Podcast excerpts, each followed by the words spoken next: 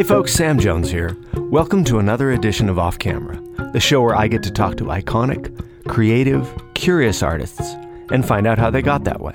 And in this episode, I sit down with writer, producer, and actor Mindy Kaling. Here's a little trivia. Both Mindy Kaling and I were cartoonists for our college newspapers, but only one of us went to Dartmouth. Right, that was her. And only one of us has played the role of Ben Affleck to rave stage reviews. Oddly enough, that was her too. So I guess it probably follows that she's also the one that was hired as the only female writer on The Office at age 24 and was eventually made the boss of her own TV show, The Mindy Project. Ever since she started writing scripts on her mom's typewriter at age six, Mindy planned to be a comedy writer. And she didn't mess around. After eight hours of high school and five more of homework, it was time to study Conan and Saturday Night Live. In college, free time was spent in theaters with a notebook. Then she wrote a crazy play that got her a ticket to Hollywood and one of the best writing gigs around. She had it made, on paper anyway. In our talk, Mindy shared the ups, downs, and frequent loneliness of her early career. I think you'll be inspired by how she found her own voice and how she's used it to topple some of our longest standing notions about comedy. If you confuse her with the characters she plays, you could get the impression she's a bit wild or maybe even superficial. It's an understandable mistake, but one you'll never make after this conversation. So pull up a chair and listen in. Hello, Mindy. Hi, Sam. How are you? Really good. You know, I met you in 2007, hmm. briefly, Okay. because I was going to direct an episode of The Office, and I think it was season three. And I went and I did like the table read, and I went to an edit session, and I hung out with Greg Daniels and shadowed him. And I met you. You were like super nice to me. Oh, thank God. You were so nice. I was just waiting. I was like, and then you were so rude to me. Yeah, I'm you- so happy that you was had me thrown off the lot. I'm no, you were really nice, and then the writer's strike happened. Mm-hmm. And I think for like nine months, the entire TV industry went away. Right? It was like forever, yeah.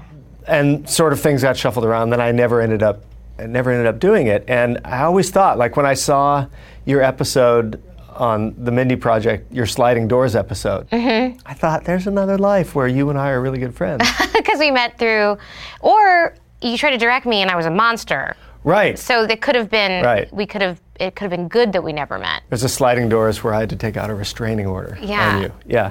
No, but uh, that was like almost 10 years ago. So I'm sorry for the 10 years that we we, We didn't could have we could have had, we can make it up here. Yeah, this- let's make it up here.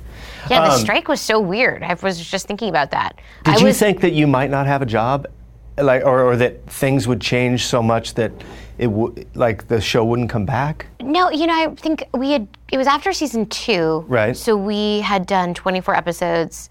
And at that time, we, I think we just won the Emmy for Best Comedy. So I think, if anything, we were like, at least for me, because I wrote and acted on that, I remember being like, ooh, a little break is my feeling. And at that time, NBC didn't have like a lot that was working. So they Ah, were right. like churn out episodes. So we had this, I was, I thought the strike, I'm in this really strong minority here. I a little bit enjoyed the strike because for me, I was like, I'm in a union. I get to demand my rights. And like, I, you know, I never, I'd only, you know, been in the Writers Guild for a couple of years prior Right. to that. But I do remember feeling like it was important. Though if you'd asked me exactly what the strike was about, I would have been like, ah, I don't know. but it was- Something regarding contracts and the internet. and digital residuals Yeah. uh, in perpetuity or something very aggressively boring well, but important I I think that i- you know for for people like me that that did a lot of commercial directing and and photography and everything at that time, it wasn't such a great thing because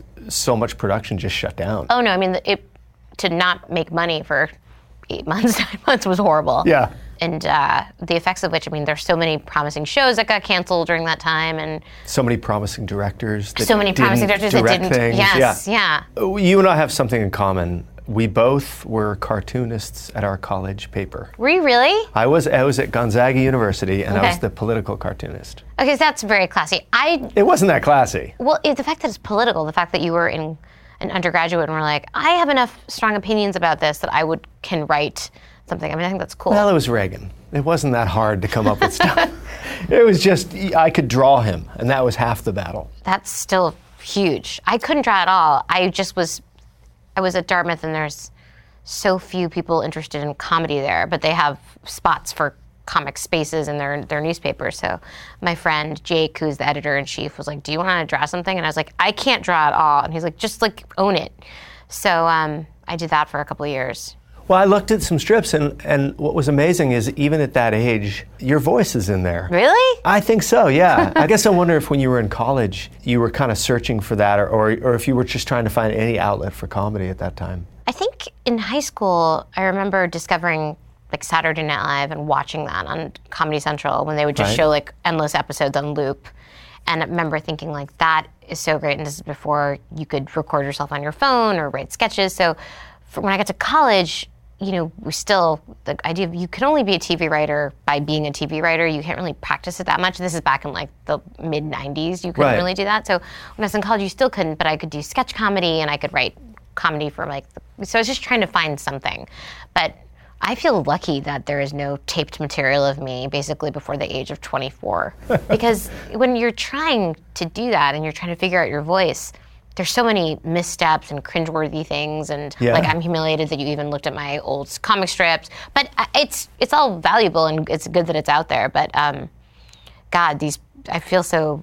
I my heart goes out to young people because when they're you know putting up sketches on Vine or YouTube, it's it everyone can see it. Yeah, and it's there forever. You're Yeah. right. I mean, I, it's true. I think that missing a great portion of that in my life too, growing up, um, I, I you don't want to be accountable for everything. You do want to sort of workshop and woodshed in private and everything. But I think reading your books, because I, when I when I uh, found out you were coming on the show, I went and read your books, and I really liked your writing, and I really felt like. And, for, and I was a little offended because in the book it says it's not for me. It's not for the straight man. yeah. It's like if you're a gay man. no, this is very a woman, surprising hearing that you own them. Even Or yeah. did they think it was weird at the bookstore? Where they're like, you didn't mean to. No, because I did electronic. got it. So, Got it. and I think that what I took away from your style of writing is that you you have this ability to sort of write as it, as though you're writing to one person. You know what I That's mean? so nice. Thank you. Did you have a picture in your head of who you were writing to?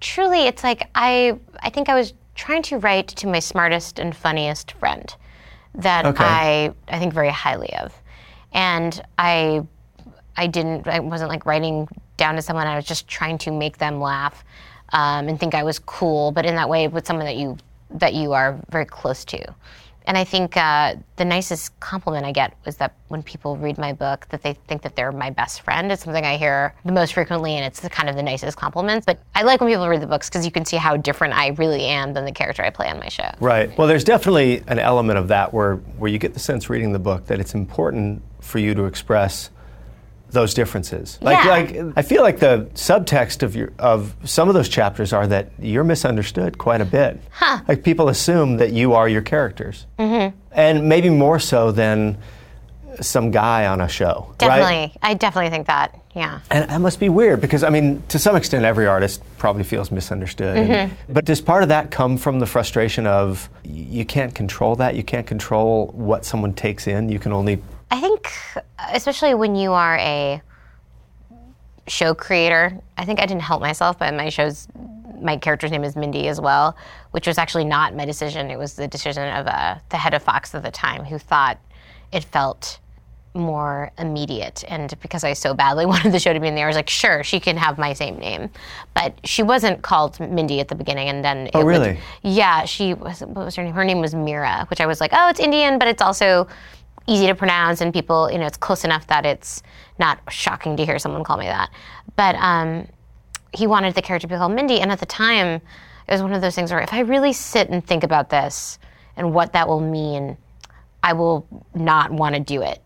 But like TV, we were talking about this earlier. It's like you don't have that time to think about it. You're just like, sure, Right. whatever it's going to take to get it on there. And the ramifications of that are huge to allow a character that you play, that you write, be called your first name. It's a sort of a tacit uh, endorsement of the idea that you're the same person. And so I don't get angry with people when they think I'm the same as the character. I'm just surprised because of uh, how wild she is. Right. And obviously, there are extreme elements that, of course, but Mm-hmm. I can see that. Like, like you take Jerry Seinfeld as a classic example. Mm-hmm. I think that people sort of go, okay, it's based on his life. It's He's a comedian on the show. He's uh, like it's easy for people to go. That's exactly who Jerry Seinfeld is. Mm-hmm. But I think, and I think the difference is obviously that uh, I think I'm. It's almost the opposite. Like my character on the show is is like, of course I want to play that character because she says the craziest stuff. She is incredibly uninhibited. The clothes she wears, I mean, just her whole lifestyle is so exciting. Um, and I'm a like a boring comedy writer who who goes home and watches like six hours of Narcos.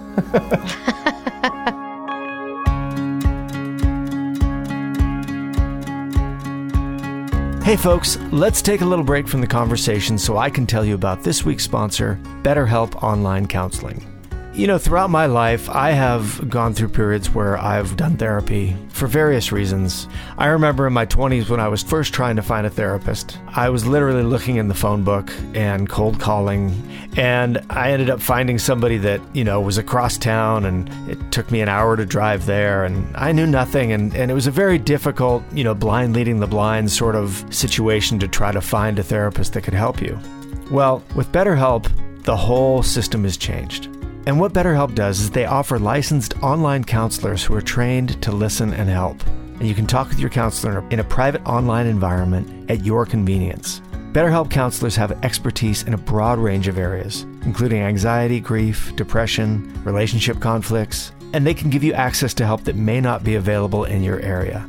I wish I would have had this a long time ago because I'm the first one to say if things aren't working out and if you can't figure something out or if you feel stuck, you got to find some help. So here's what you do you fill out a questionnaire to help assess your specific needs, and then you get matched with your counselor in under 48 hours. Then you can easily schedule secure video or phone sessions with your therapist. Plus, you can exchange unlimited messages. And of course, everything you share is confidential. And if for any reason you are unhappy with your counselor, you can request a new one at any time at no additional charge. So join the 1 million plus people who have taken charge of their mental health with the help of experienced BetterHelp counselors. In fact, so many people have been using BetterHelp, they are currently recruiting additional counselors in all 50 states. BetterHelp is an affordable option, and for our listeners, you can get 10% off your first month with the discount code CAMERA. So, if you need some help, if you need someone to talk to, try BetterHelp online counseling. Get started today at betterhelp.com slash camera. You can talk to a therapist online and get help. Now back to the show. So when you were sort of figuring out comedy, you know, when you were sitting at home going, hmm, what is the, because I assume at one point it dawned on you that, oh, someone's writing the words that are coming out of people's mouths, right? Like how old were you when you figured that out? I was always writing, even as a kid. My mom was a doctor, and in one of her little rooms at her office, there's just a typewriter in there. This is like pre computers when I was like six or seven, and I would have to come after school and work there. And I either could bring a book or sit and write on the typewriter, and that was more fun. Um, so I, I was always, from a really young age, just like writing little like one page plays and things. But um, in terms of well, I, I think it was really that kind of quintessential time that most people get into comedy, which is like 12, 13, 14. Yeah. And I wasn't good at sports. I, you know, wasn't that, I was good at school, but wasn't excited really by school yet. In, in high school, I got a little more interested, but I just loved when I was sick and could go turn on Comedy Central and just watch like hours of stand up and, and sketch shows and just soak it all in. I just What was it the show that really got you?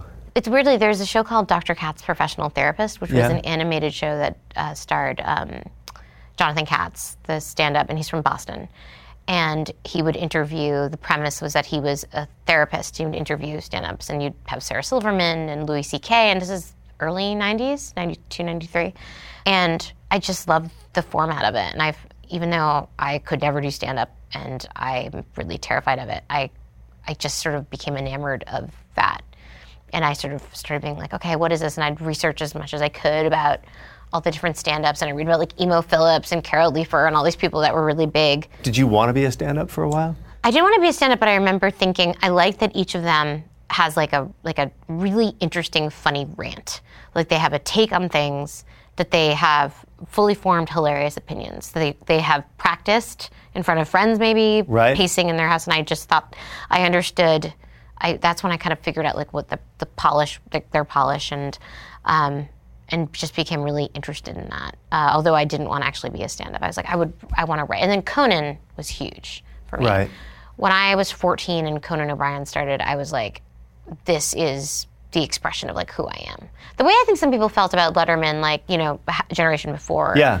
that his antics was like exactly what they were interested in. He was Conan's interview style and his sketch style was like expressing completely like what I thought was cool and funny. Were you allowed to stay up that late to watch Conan? I was, you know, because I was at that point I was in high school and I was such a nerd that I was usually I mean like I'd go to school until like six at night, then do homework for five hours. Like I became like really hardcore like you just really never student. slept? Yeah, I was just like a huge like such a good little student.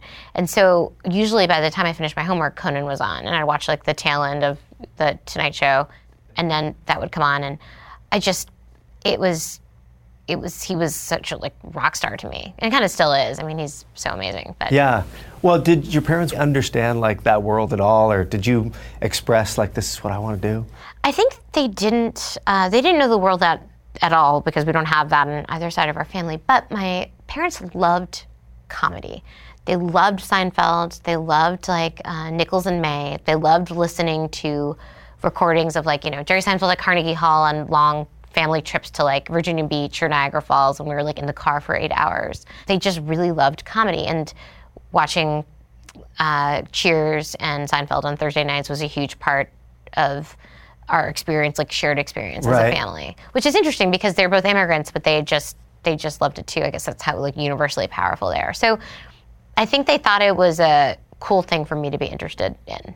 I mean, clearly you didn't go off to LA to try to be a stand-up or something. You went to a, a major literary school. You went to Dartmouth, and Mm-hmm. because of your upbringing and everything, did you have sort of a plan B, or did you think I could do other things too? Yeah, I always wanted to be a comedy writer. Once, like around 13, 14, when I knew that you could do that, that's what I wanted to do. And I knew that all through college. Um, I think it was, it, college was fun because I could do lots of, I could perform in lots of different things, like in sketches, and I sang a little bit, but I always knew in the back of my mind, like all I wanted to be doing was like just writing comedy. Um, I didn't know how I was going to do it. I didn't know that really New York is not the place.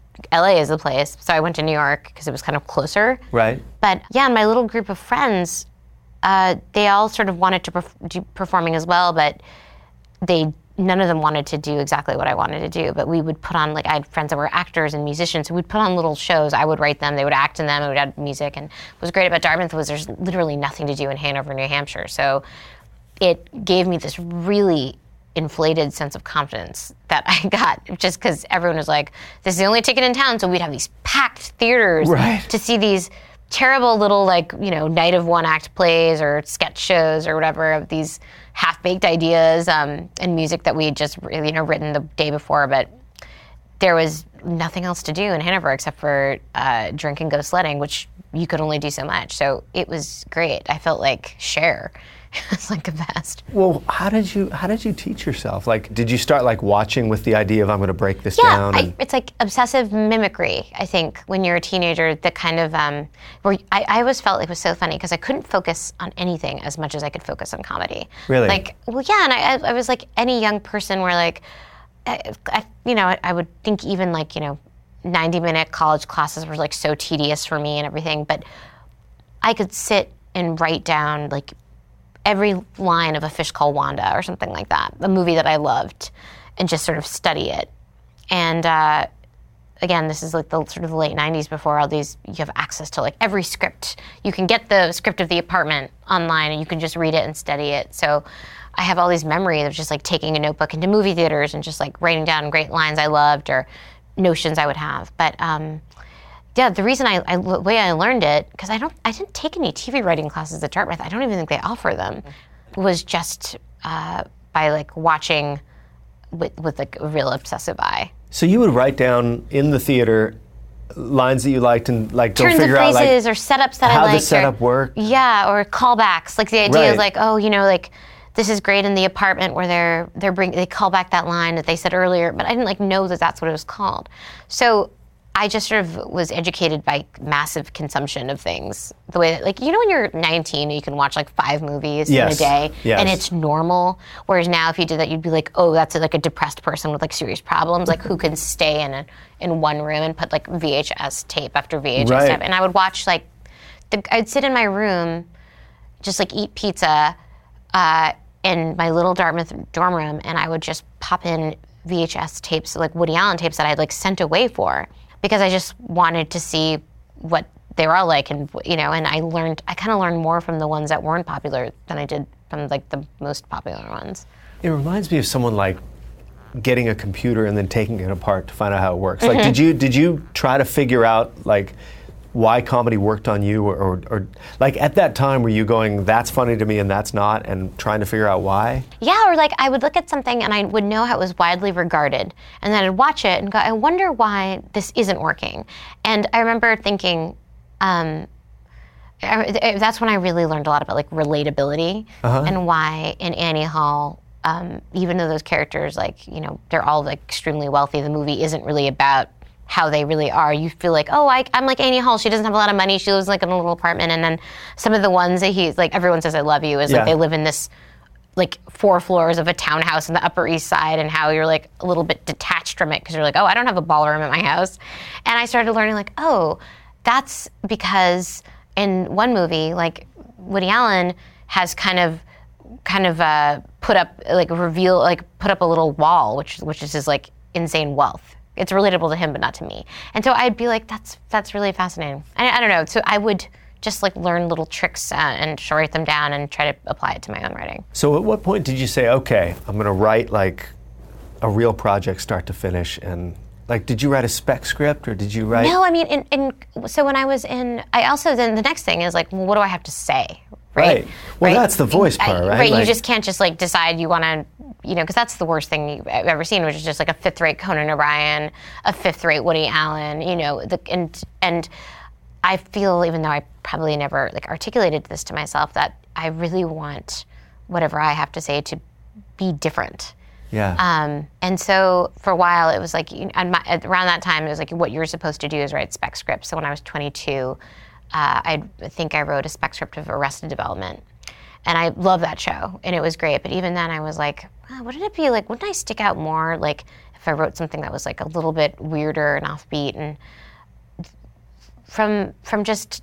I, I did this play in New York City called Matt and Ben, yeah. So I want I wanted to ask you about which is that. Yeah. is extremely was extremely offbeat and and, And we weird. should say it was it was you and your friend my friend Brenda. your friend Brenda and and I played Ben Affleck, and my friend Brenda played Matt Damon in a really absurd, 50 minute, like not even an hour long play. right where where Good Will Hunting the script falls from a script his falls ceiling. from the sky, from the ceiling. Right, Yeah. a- and, it's sort of that moment where you get to see these two figuring out what to do with this gift they've been given from the creative gods. Tell me if I, I got this right, but it started out with the two of you just doing Matt and Ben impressions to each other to Yeah. amuse each other, right? just like what we thought like the the media was so fixated on them in a way that was almost like they were a famous married couple like that was just sort of what you were told was what you were supposed to be obsessed with. Right. and we just thought like these are actual friends. Like they actually grew up together. They weren't like you know they they didn't like meet each other at 24 and decide to like become famous by like pretending to be friends. And we thought what a funny thing to have gone through as a pair of friends. And we were two sort of unfamous old old friends. And we just thought these we, we kind of made up personalities for the two of them based on just kind of what we thought would be funny as a flight of fancy and I mean, that's one thing I really liked about my friend Brenda was we these were not like attractive like for two women to play. Like these were not like they weren't like cute characters. Like we were playing guys. Right. And it wasn't like a thing you could see and be like, "Oh, she's like hot or she's pretty or something." It was just it was just hard comedy. And later now looking back on it, I think like, wow, most girls that age who are trying to like break into TV and like they don't put on tracksuits and put and tie their hair up, wear no Right. makeup and wear baseball caps and play guys with like you know I was in this play I'm like man spreading the entire time and not wearing any makeup and it was um such a fun uh, it was completely unflattering but it, the way we looked really unflattering but just such a fun real thing that just nobody was doing or understood and was like at a certain point kind of was like not really about those two guys at all, but just became this whole like, hey, like come with us. We're in a 99 seat theater in the East Village. Like, just suspend your disbelief. And the fact that it worked was like such a fun little triumph of like downtown theater and like absurdity and stuff. And What's fascinating to me, eh, though, is the the way it, it grew organically out of your friendship. Like, mm-hmm. like, and I wondered if that process, the way you guys started doing the voices mm-hmm. and doing it back and forth to each other, if that became part of your writing process. That because it worked the first time. I have not until this moment thought of that, but I think you're really right. Like, if that whole play, I mean, it was also incredibly interesting to us as two best friends who were trying to, who were both trying to be writer performers. Right. And we would do it in New York, downtown, which was just full of people trying to do the very same thing. But the talking to each other and just saying, writing down what we would say, which made the other one laugh. Um, first of all, it's a really strange way to write because you are both performing, but then also being an editor at the same time. But it was great when we would do it together because we had such a shorthand that um, she could say that was great and write down what I had said and vice versa. And then after a while, we'd be like, you know, it'd be fun to put these characters in a situation as this situation, and we'd be like, let's just try it. So the two of us would sit and, you know, it would be, you know, Matt and Ben having come back from the gym, and one of them was like outran the other by whatever amount, and like how that would, how the two characters would feel with that, and how they would try to protect their egos and whatnot. So it, it was just like so much fun in the kind of way that you can only do when you don't have a job and you're like 21 years old and can sit and like fuck around for like four hours pretending to be these two famous men. Yeah, but but at some point, I'm sure one of you must have said, "We should we should do this publicly, right?" At some point, Yeah, guy, it became before we decided we would do it publicly. We are like, let's see, can we can we write this down? Maybe they're not Matt and Ben anymore. Maybe they're just two people, Right. Like in a play. And so we would write down because the characters became so specific every time we would Im- improvise them. And it's like, well, maybe we can just do something with two characters. We'll change their names, and this is just their dynamic. But what we realized was it was the most fun with them because you sort of while you're picturing like for instance my friend brenda acting it as a woman you the specter of matt damon was always around Right. which was just really enjoyable. And with me if you think of me i'm 5'4 and i'm an indian woman it's like knowing that i'm playing ben affleck the entire time when people would see it was like they're like i can't explain it. You look nothing like him. You're not doing an impression of him like a saturday night live impression. It's just like you're embodying him in a way that is just thinking about him and the other side of your brain while you're watching this is just fun. And so we just were like, oh, let's just keep it. And like to be honest, like if we had been if it had been two women, it would have felt mean spirited. right? Plus, the whole audience has their own version of this story in their head of Matt and Ben. Right. And we just thought like, ah, this is it's just felt like weird and funny. But it was it was strange how popular it was and um, my God, it was so fun to do. It was so fun to act. Well, what's interesting is that most people, if they want to be writer performers, I would assume they would start doing improv or they do stand up at the places where Saturday Night Live talent scouts occasionally go and look and why, and maybe not sit down and write their own avant-garde play. You know what I mean? Like, Well, the truth was that we were trying to go to all those cool places, um, but they were not that welcoming. I mean, the the atmosphere is very different then. I mean, 2001 to 2004, I, I don't think was the same. Uh, I didn't think you had the same feeling about embracing even the little comedy theaters and things about embracing like a Indian woman into the comedy world. Like when I would go to different comedy theaters, and improv theaters downtown New York, it was ver- like all white. Um, Right. And now, even when I was at the office and the office had run for a couple of years, uh, it had even gotten so much better. But we tried. It just there was not. Uh, I remember we submitted the play to a really popular uh, comedy theater in New York, and they didn't even respond to it. We were like, "We like to put it up," and they, we never even got like a response back from them, even telling us that it was like rejected. really? Yeah, no, I mean completely for years. Just um, and it's a very, it's like a funny play. I don't even know if they read it. That's so funny because, you know, uh, you think about that time and, and, like you said, not having a job and sitting around and doing this. It must have been like a perfect recipe for pure art, though, because you're not you're you're not thinking we're going to put this on and we're going to get pilot offers and you just, you couldn't think that way, right? No, we didn't. And luckily for us, uh, we didn't even know that that was the path. You know, that someone could come and give you like a pilot from it. We did think we we knew, you know, as entrepreneurial young people that like this would get attention and maybe that could lead to, I don't know, maybe Brenda would get hired in some funny play and I could maybe get I could find out how you would even know someone who you could write a packet to write for SNL, you know, like or something like Right. that. But we didn't know enough to uh, strategize so completely. Right. Yeah, so it was good. So you did get a pilot offer Mm-hmm. from Matt and Ben. Yeah. And uh, what happened? Did the, So when I first we first came out to LA, we were doing that play, and um, from that, from doing the show here for a couple of months, we I got two opportunities. The first was to do a show based on our lives, me and my, Brenda's and my my life, a, and do like an autobiographical play, um, a TV show uh, called Mindy and Brenda, and what they wanted was like two broke girls, I think, Um, Right, right. Which is not like our skill set at all. Uh, but in but this in the second job opportunity that came is Greg Daniels saw the play and hired me to be a writer on The Office. so you were already hired on that. The pilot came first, so if the pilot had gone, I would have had to quit working on The Office.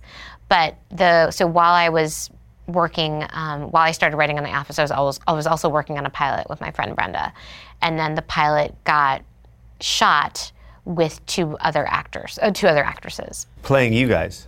playing two characters named Mindy and Brenda. So how did they give you that news? in like the worst, most drawn out way. I mean, I I consider now I can look back on it and consider myself lucky that at 24, I had like one of the most traumatizing experiences you could have as a writer performer in LA, which is that you create something for yourself to star in and named after you, and you audition for it and are not cast in that role. You, you auditioned for yourself, and they're like, "Sorry, we think we can find a better Mindy." Yeah, and to be honest, I think they probably did. I mean, you know, when you when you don't know the pilot process at all and you're working on Right. a pilot, I think um, we'd never done it before. We'd never written a pilot before, and I don't think it's that good. I think it's like, I think it uh, you have your voice. So what made Matt and Ben funny and good was that it was just like our undiluted voice. Now you could never put that on TV because it was like 15 minutes long and weird and whatever, but uh, it was really authentic and super funny. And when you're doing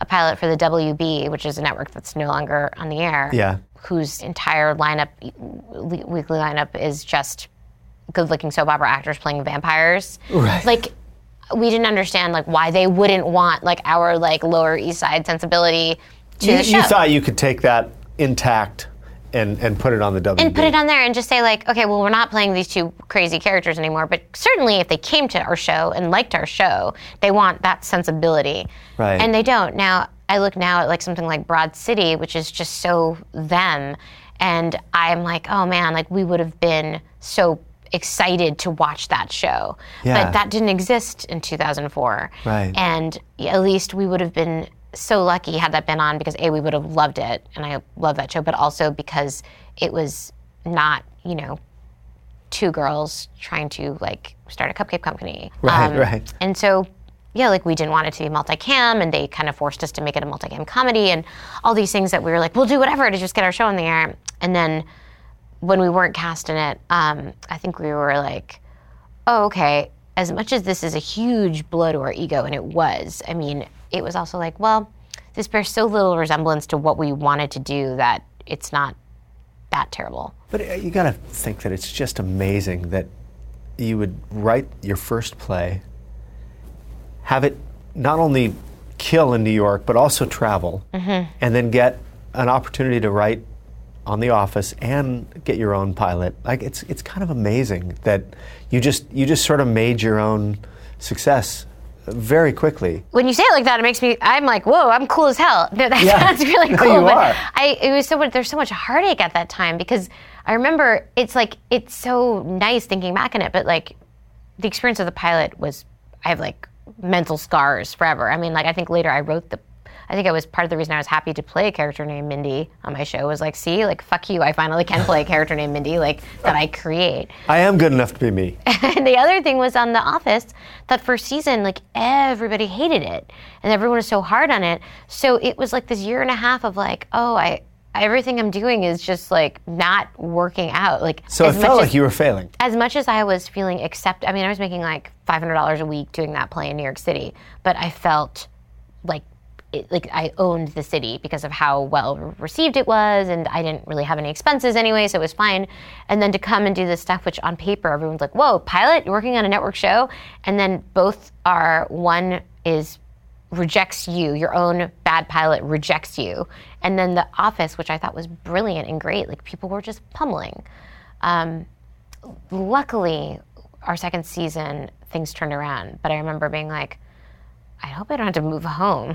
So you, you thought that like you could have had your shot and blown it. Like that's how it felt. Yeah, I wasn't. I, I wasn't sure. I mean, we did six episodes of the first season, so I ki- I couldn't even say that I had done like 13 episodes of a show. I could prove that I was like a comedy writer, even you know, to go staff on another show or something. But you're also in this totally new environment. Like, talk about your relationship at the beginning with Greg Daniels Mm-hmm. and how long it took you to sort of get on solid ground or equal ground where you didn't feel like, like, because you must have been nervous at the Oh, start. I'm, I mean. I'm still nervous around Greg because I mean he's a genius. So I, I still and he's not only is he a genius, he's and he he might say he's neurotic. He does not um, project neuroses. He's very easy with like a long pause. Um, he's very thoughtful, and in, in the middle of him making a point, he's fine taking like 15 to 20 seconds to make sure that it's exactly worded the right way. Whereas I'm the opposite. I'm like, uh, I don't want to like. I feel like I'm always like tap dancing and speaking really quickly and things. But um, the first season was incredibly exciting because I was so impressed by the talent of the other writers. It was Mike Schur and B.J. Novak and Paul Lieberstein and, and Greg Daniels. But I was also, and I think that they would be they would be okay with me admitting this. They're not the friendliest guys at all, and they had like four of them had gone to Harvard and worked was on the Lampoon, and I was the youngest and I was the staff writer that Right. came from New York that had no TV experience. And I remember this so well. I remember Mike Schur, who is now a great friend, has created so many awesome shows and everything, invited BJ to a Dodgers game. It was like a Red Sox Dodgers game, like in the in the writers' room of like six people. And I remember feeling like so left out, and being like, "Oh, so this is the old boys club that they always tell you about, Right. and I'm witnessing it." It was very exciting, but I was also like friendless and living in a terrible apartment on Fountain that cost like eight hundred dollars a month. That was covered in mold. but that's that could be a lonely time, right? So lonely. I remember being terrified and silent for most of the first season. Oh, really? But if you ask any of those guys, they were like, you were not terrified and silent at all. You were expressing your opinions loudly, constantly. So I guess there's what you feel, and then there's like how you express it. But yeah, I thought I was like very demure and not saying anything, but no one else seems to think I was. When you found your stride, did you lose some of that terror? Did it did it turn into oh I, I belong here and Well, I mean, if you ask any comedy writer, I think on a show like that, because I was there for eight years, I felt like job security, like I was not going to probably get fired unless I did something horrible. But also, it was incredibly competitive because everyone had their ambitions within the show. You know, Right. get more screen time, get you know a ton of scripts, direct. Um, but then everyone had their ambitions outside of the show. So after after four seasons, I was like, "Wow, I'm working really hard." And all of a sudden, you see like, "Oh, Mike's creating Parks and Recreations," and you're like, "Wait a second, am I supposed to be more ambitious than just this?" right? you know, am I supposed to be thinking more than just like coming here at 6 a.m., acting, you know, writing, leaving at 10 o'clock every single night? Which sounds like enough. it sounds like enough. Yeah. And then you start feeling, and I was content being like, oh, I should be doing that. Or, and so that's sort of, I felt like why, in some ways, I started getting interested in writing my books and thinking there's this world of The Office, which is so funny with so many funny characters, is still pretty different than like what my natural voice is. Right. And I've been trained in this, you know, to write a mockumentary for eight years is like you get really trained in one specific like tr- trade. I was like a tradesman now in how to write mockumentary. But I thought I, it's been a long time since I've just written like I, like I think this, I think that, and I'm a kind of like overtly girly, like traditionally kind of girly woman that you know loves New York City, and I'm and I love um, like fashion and romance and romantic comedies, and I'm working on a show that is a romantic comedy, but it's like a mockumentary in Scranton, where what's beautiful is like the plain and unadorned, Yeah. and I'm not that. Right. And so my show is a real reaction to that in a lot of ways, but also my book, it was, I think, so different than the tone of The Office. What was the reason to, to sit down and write them? Well, there was just so much left on the table after I would finish a week of shooting and working on The Office, which in many ways, I mean, I don't think everyone thinks this, but I think that show is pretty masculine. You know, like Steve was the star, it was like Michael Scott and Dwight and um, the paper company and like everyone. I just felt like, you know, with the exception of Pam and um, obviously my character, but like it was just a. It, I thought it was a very funny workplace show that had a really male streak to it. Right. And I, I loved working for that show. I wrote like 25 episodes of the show, and I still think now, like, what would Michael Scott do? What would how would he talk about like Uber or Brexit or like all of that stuff? right. Like, he's just such a funny character, um, and I think like a classic TV character. But I thought there's so much else that I love and want to write about. Um, and some of it was like romantic comedy in New York City. Frankly, I, I still felt homesick for New York, even eight years into living here and having like what some would argue was the best comedy writing job in TV. Yeah. Also, I think I, it's weird because I, I got a Twitter account in like 2008. And I remember thinking, okay, well, this, I don't really have time to do focus a lot of energy on this. And I still feel that way about it. But the feedback I would get for just things that I would say or think about during the day, the amount of positive feedback and the way that people were, were treating it, uh, responding to it, was so surprising to me that I was like, well, if people want to hear like these little tiny like fragments of of, a, of what my life is like or what my point of view is like, they might be interested in um, more like essays. Right. And so the the confidence to write the first book of essays really came from people's reaction to my Twitter account. You know, like because when you're like number 12 on the call sheet at the office and like you're a writer, you it's a big deal. You know, when I was like 28 to be like, wow. Um, Entertainment Weekly said I was a Twitter account to follow. You know, like you feel because it's like not something where like if the people compliment the office, it's like I can't take the credit for the office, right? I, I, I'm, I think I'm helpful to it, but I'm, it's not like mine. And so when people would compliment my Twitter, I'd be like, Mom, look, someone said my Twitter account was cool. It's like all me, I felt. Right, right. And so I thought that feeling got really addictive. You know, and it's like, oh, I want to do more that's just me and my voice. I think one thing that social media did that was positive, if if we could find one thing that's Yeah. positive, is that it, it did sort of validate people's own voices. Like, Yeah. uh, you can inst- instantly get feedback that I can totally be myself and people respond and, and I connect with people. Right? Absolutely, and it gives you, you know, you see people who are parts of things like different shows, or maybe they're athletes, or maybe they're news anchors, or whatever, and you get to see a window. And we know, especially if you're in the business, how much of it is artifice and just like writing for people. And when you see someone who's like authentically funny, and they have something like that, it feels exciting, even for me. So Twitter was weirdly uh, very confidence giving for me, for my Yeah. to, help, to help develop my own voice.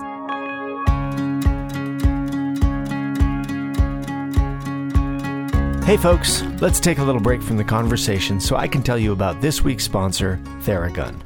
Now, this is a perfect sponsor for our show because if you've listened to me at all, you know that I do some skateboarding, I ride some motorcycles, I crash motorcycles.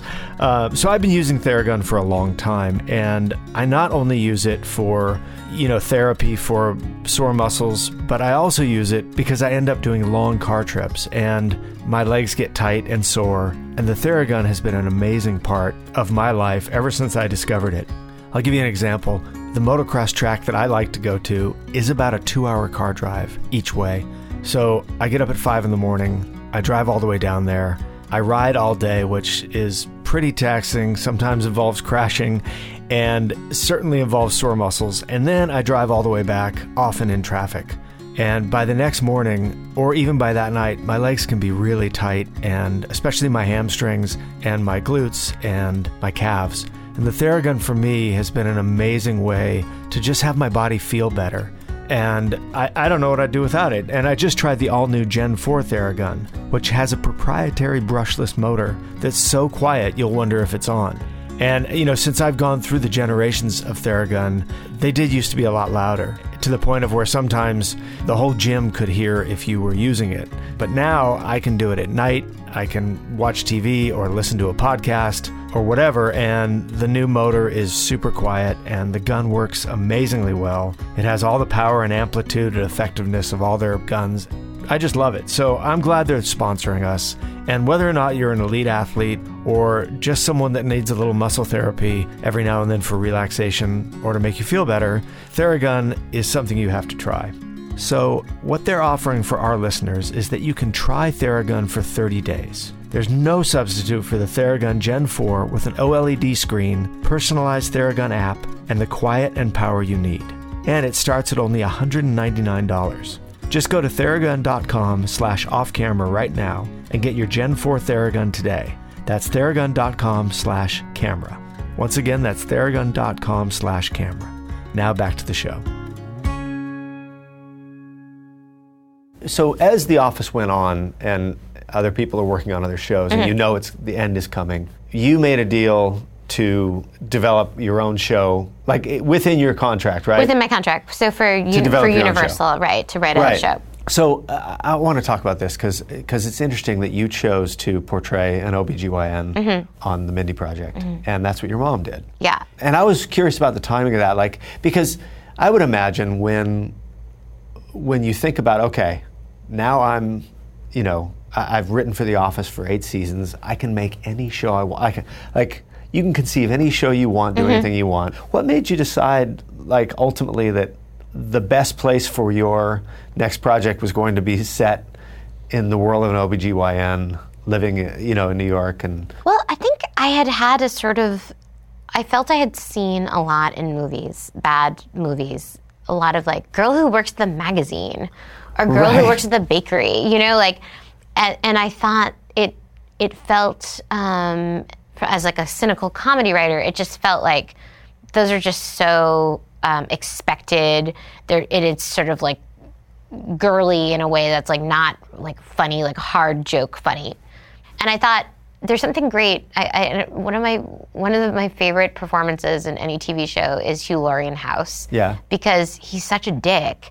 But he has so many problems, and he has like he's an addict too. And like, what's so great about him is he's a doctor, and he's helping people. So he has this very economical way of redeeming his character every episode because he's being really mean, and he's and then at the end he's like helping the helping a little girl, you know, with some horrible medical problem. And I thought that is a good trick because I don't want to play a I don't want to because so many of the lead female characters in like the early '90s on these shows are just the the blah straight man woman right. who is there to dissuade the guys from going on the road trip or she's having the bad idea. and she's sensible nice and, and- nice. yeah.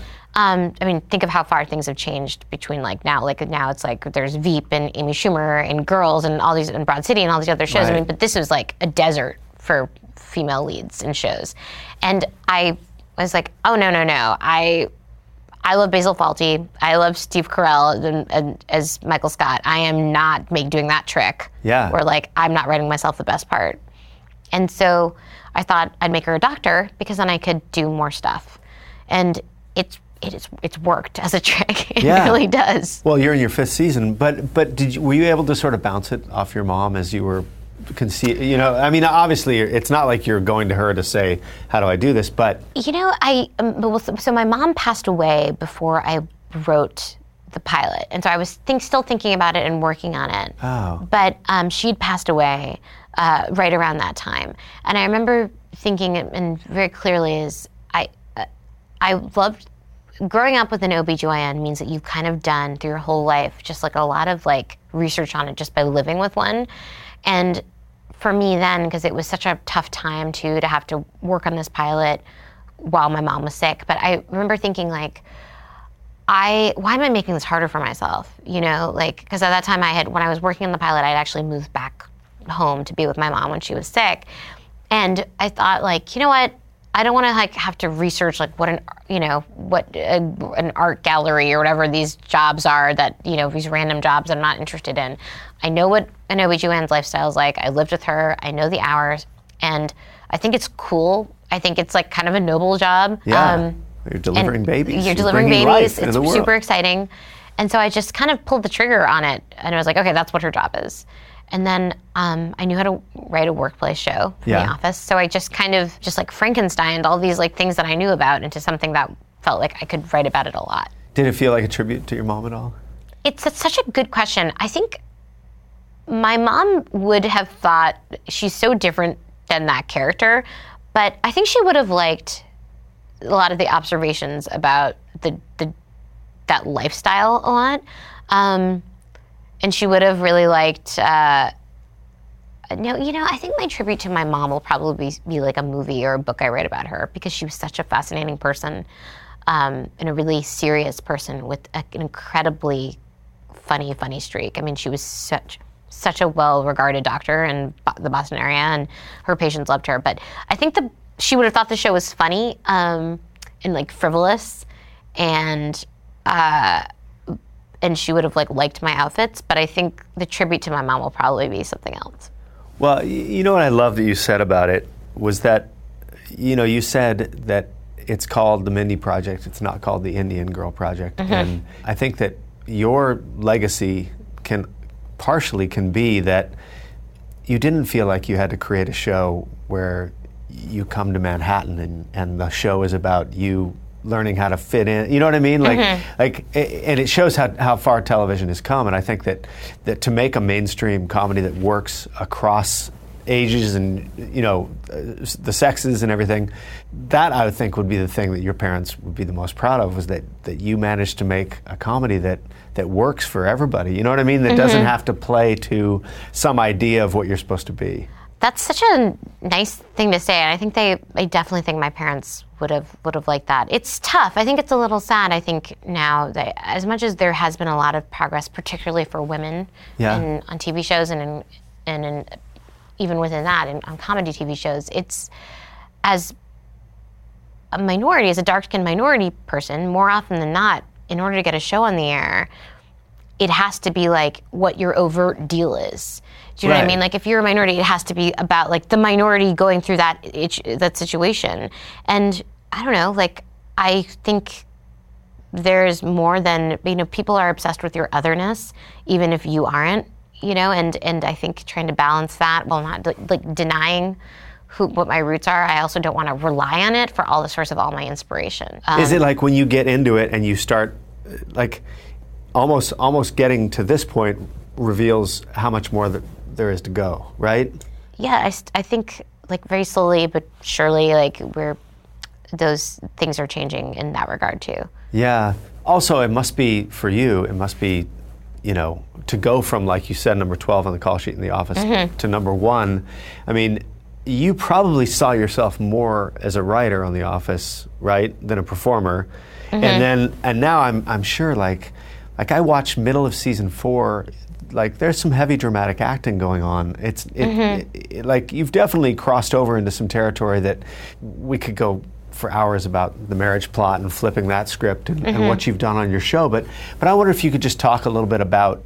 Um, maybe the, the personal growth that you've made through this show as an actor and and, yeah, and if sure. that part sometimes gets sort of undermined by by the the story that we're talking about there the the topics of race and and things like that yeah absolutely i mean i was i knew especially when the show moved to hulu where we did not have the same pressure to be like, hey, make sure the show's cheerful all the time because we're going to be throwing to a Dove commercial and like people need to want to want to buy soap. Right. We can't like bum people out about like how a marriage isn't working or that two people who are in, in love but extremely different can clash, which is a lot about what season four was. Yeah. And was so good about coming to Hulu is that we were like, okay, well, guess what? Like, we get to show the realities of what it's like when, you know, two people uh, who are very uh, attracted to each other and are very good for each other in a lot of ways um, are together. Yeah. And they have a kid and what comes up when that happens. And the great thing is I was acting with Chris Messina, who is like one of the best actors yeah. in the world. I mean, uh, he's just such a like such a, I mean he just has made me such a better actor just by acting with him. You know, he just like raised the bar and I think um, being able to do that was was great because I think a lot of times I I've been being I've been in TV for ten years and I was yeah. like, well, don't I have control over this show? Now we're on Hulu. We can do whatever we want. The episodes can be as long as we want them to be. I want to taste what it'd be like if we were shooting like a movie.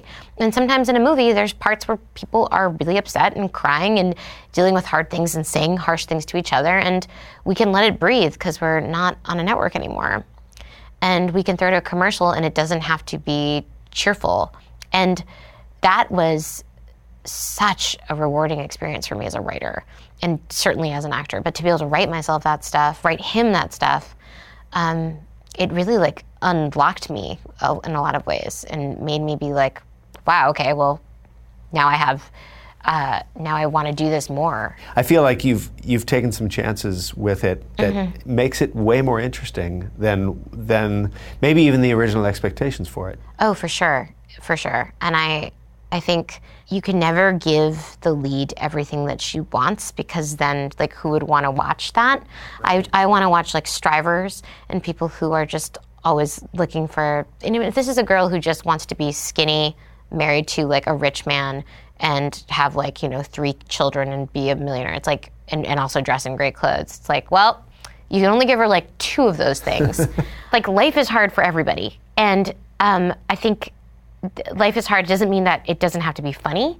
And if most people live their their daily lives every day being like, I enjoy my life, I think it's I think it's good, but it is really fucking hard. I think that that's an okay thing to show in a comedy show, even when when the girl is wearing like you know uh, incredible clothes and haute couture and has a great job and lives in a great apartment. Like, it's I think that we like to see that reflected. We like to see people go through trials, you know, and um, it can be super funny along the way, but I, I think then you root for the character. So yeah. it's just kind of a, a nice uh, a, a, nice tool to, to just use. well, listen, your story and the way you created your own path is really inspiring to me, and I think that anyone who's endeavoring any creative career could look at what you did and say, she did not wait for someone to give her an opportunity. She made her own opportunity. And I think those are my favorite kind of artists to talk to because when you make your own opportunity, you can't help but be original. And what you've done, the, the books you've written, the shows you've created, they're inspiring not just to women, but to anyone who wants to have an original, creative life. Thank you. Yeah, and so thanks for sharing this stuff with me, and, and also for you know for your writing, and and I think one of the one of the things I want to close on is that you love your parents and you didn't have to stray so far and rebel and go crazy. And like you have this moral code I think that that has served you well in this very alternative world of comedy. And mm-hmm. I don't know it's it's just your story is impressive and and um, that's so nice of you because I have met a lot of comedians. I've been interviewed by a lot of comedians where there's this outdated viewpoint of uh, this feeling that you have to be desperately unhappy and have had a, like a kind of a bad relationship with your family or everyone around you growing up. And to if you funny. don't, to be funny, and if you don't do that, if you don't uh, express that in your art, or if you didn't experience that and like want to luxuriate in that, that you're somehow um, not like legit or the real deal. And I love just like breaking that notion because it's outdated. And it's like kind of, yeah. I think it's like a residual, like from 80s, early 90s road comic mentality and to be perfectly honest, I think it's very white and male. And I think that if you are the child of the white of male angst, the white male angst, and if I'm you don't have it, offense, and if you, and, and I'm going to say this with love because so many of my g- closest friends and comrades and um, colleagues are white men, but I think it's like. I, I see it, and there's like it's still around, and I and I still see it. But I just love that there's uh, this new type of comedian that's out there that is completely not this older stereotype. Yeah, no, for sure. Yeah. It's okay to like your parents. It's okay. yeah, it's okay to like your parents. It's okay yeah. to not be on a million, you know, million prescription painkillers. Or recreational drugs. Yeah, yeah. it's yeah. cool. How boring. How boring. You're never well, gonna you. use. You're never gonna use this interview. I am. It's too boring. Yeah. it wasn't edgy enough. Come back when you're high. Okay. Thanks for doing this. Thank you so and, much. Um, it was so and much for sharing. I appreciate it. Me too. So much fun.